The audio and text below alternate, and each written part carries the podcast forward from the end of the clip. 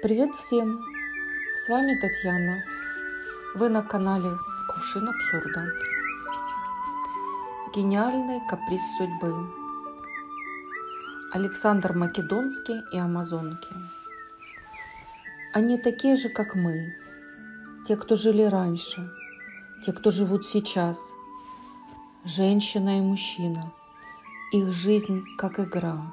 Непрерывная смена ролей – Юг и север. Горячо-холодно. Светло, темно.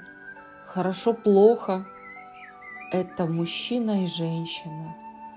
С точки зрения всех смыслов он без нее равен нулю. Она без него бесповоротному, окончательному нулю. Отношения возвышены и низки одновременно. Огонь чувств гаснет от воды сожалений. Он в огонь, и она в огонь. Он на коне, и она на коня. Он от нее, а она за ним. Мир надвое, мир на двоих, без лишних полутонов. Пусть не навсегда, хотя бы на время, даже если это всего лишь на месяц. Александр Македонский и царица Амазонок Талистрис. Итак, для начала разберемся с персоналиями. Амазонки, кто они? Их связывали с Луной, что может быть эхом того далекого времени, когда жители обожествляли Луну, богиню охоты, соответствующую греческой Артемиде – Считается, что они, жившие своим женским племенем, являлись дочерьми бога войны Ареса и Мифы и нимфы гармонии. Геродот в своей истории сообщает, что столица амазонок называлась Фемискира и стояла она на юге Черного моря, где сейчас современная Турция. Оттуда амазонки совершали свои военные походы по всей Малой Азии, добирались даже до Сирии, Египта. Согласно легендам, амазонки основали многие турецкие города. Воительницы чтили богов, но особо они почитали богиню Артемиду-охотницу и входили в ее свиту, охотившись вместе с ней и с нимфами – также амазонкам покровительствовала богиня Гера, жена Зевса. У амазонок даже проводились свои Олимпийские игры только для женщин, и посвящены они были Гере, а не Зевсу, как у греков. Армия руководила всей жизнью амазонок, и военной, и мирной. Она была относительно невелика, не более четверти племени – но при этом на солдаток ложилось множество обязанностей. Они должны были постоянно добывать пропитание, защищать племя от врагов, поддерживать свою боевую готовность, и они же продолжали род.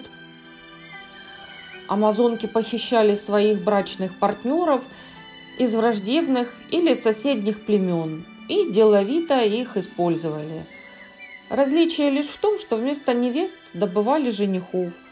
И не для создания семьи, а так для кратковременной процедуры.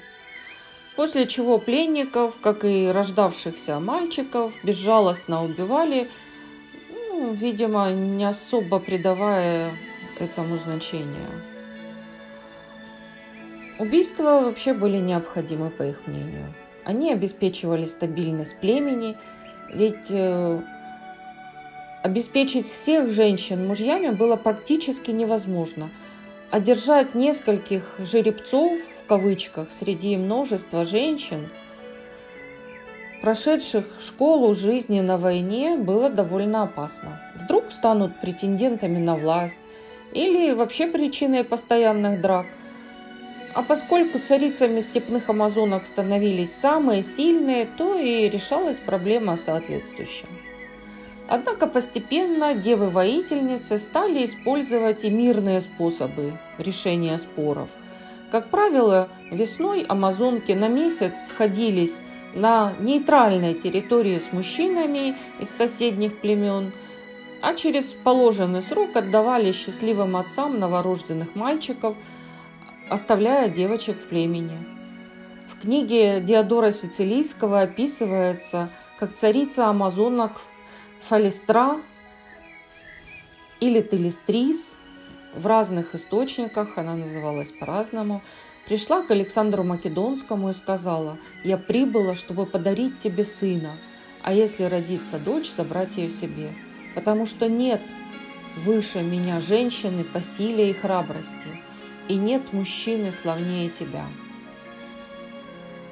Для воспроизведения потомства амазонки вступали в связь Э, с мужчинами и других народов, э, так сказать, добавляли сильных кровей своему потомству. Ну а мальчиков, как водится, э, которых рождали, они отсылали к отцам или же попросту убивали, кастрировали, а бывало даже калечили, выкручивали им руки и ноги с тем, чтобы все-таки не убить, но мальчики никогда бы не смогли воевать против своих матерей. А девочек, э, опять же, оставляли у себя и воспитывали из них новых амазонок. А что ж Александр Македонский? О, любви великого полководца учила лучшая гетера античности. Александр известен как один из величайших полководцев в истории военных действий – ведь он не потерпел ни одного поражения, ни на поле битвы, ни в отношениях. Непобедимый воин, статный мужчина, грозный царь. Он всегда был под пристальным вниманием красивейших женщин. Но ходят слухи, что все свои три брака Александр заключил из-за политических соображений, но не по велению сердца. Зато Александр имел гарем, из 360 наложниц, из которых царь каждую ночь выбирал одну, с кем разделит ложе. Александр был горяч, любвеобилен, неравнодушен к лести и женской красоте, поэтому с легкостью согласился на нестандартное предложение королевы амазонок Талистрис. Гостья прибыла в сопровождении отряда из 300 воинственно Э, настроенных женщин. Одежда амазонок не полностью покрывала тело, левая половина груди обнажена, все остальное закрыто, но одежда, подол которой они связывали узлом, не опускалась ниже колен.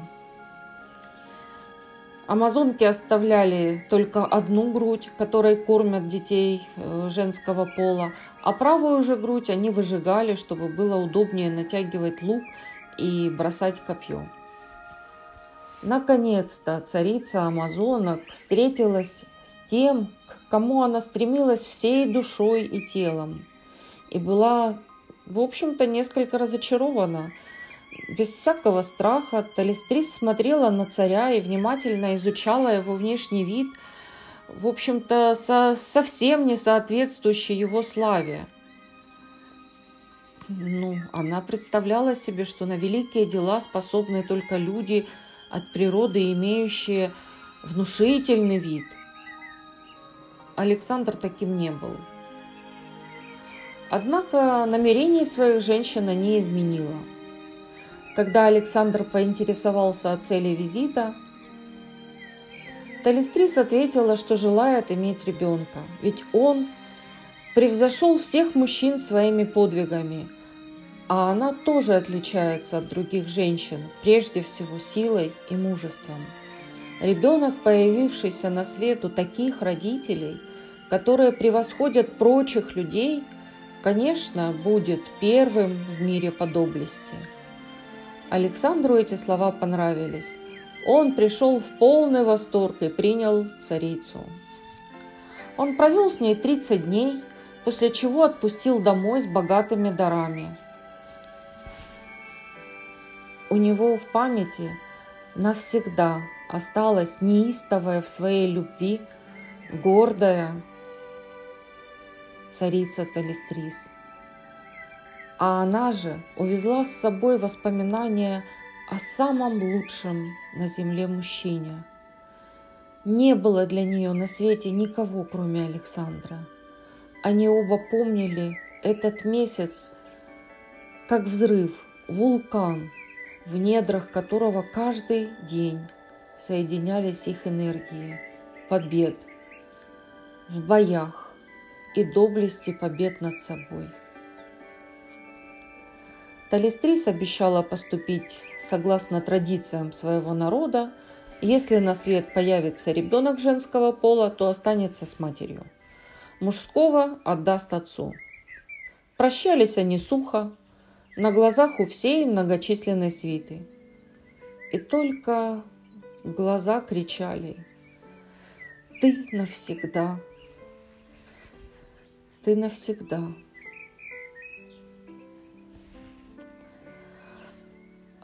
Ну что ж, родилась девочка, и армия амазонок пополнилась великой воительницей, а сокровищница мировой истории и литературы еще одной захватывающей историей. Историей про сплав любви, долга и верности традициям. Вы были на самом интересном и волшебном канале Кувшин абсурда. Приходите в гости на наш канал, и вы убедитесь, что абсурд есть истина, притворившаяся ложью. С вами была Татьяна. Всем пока.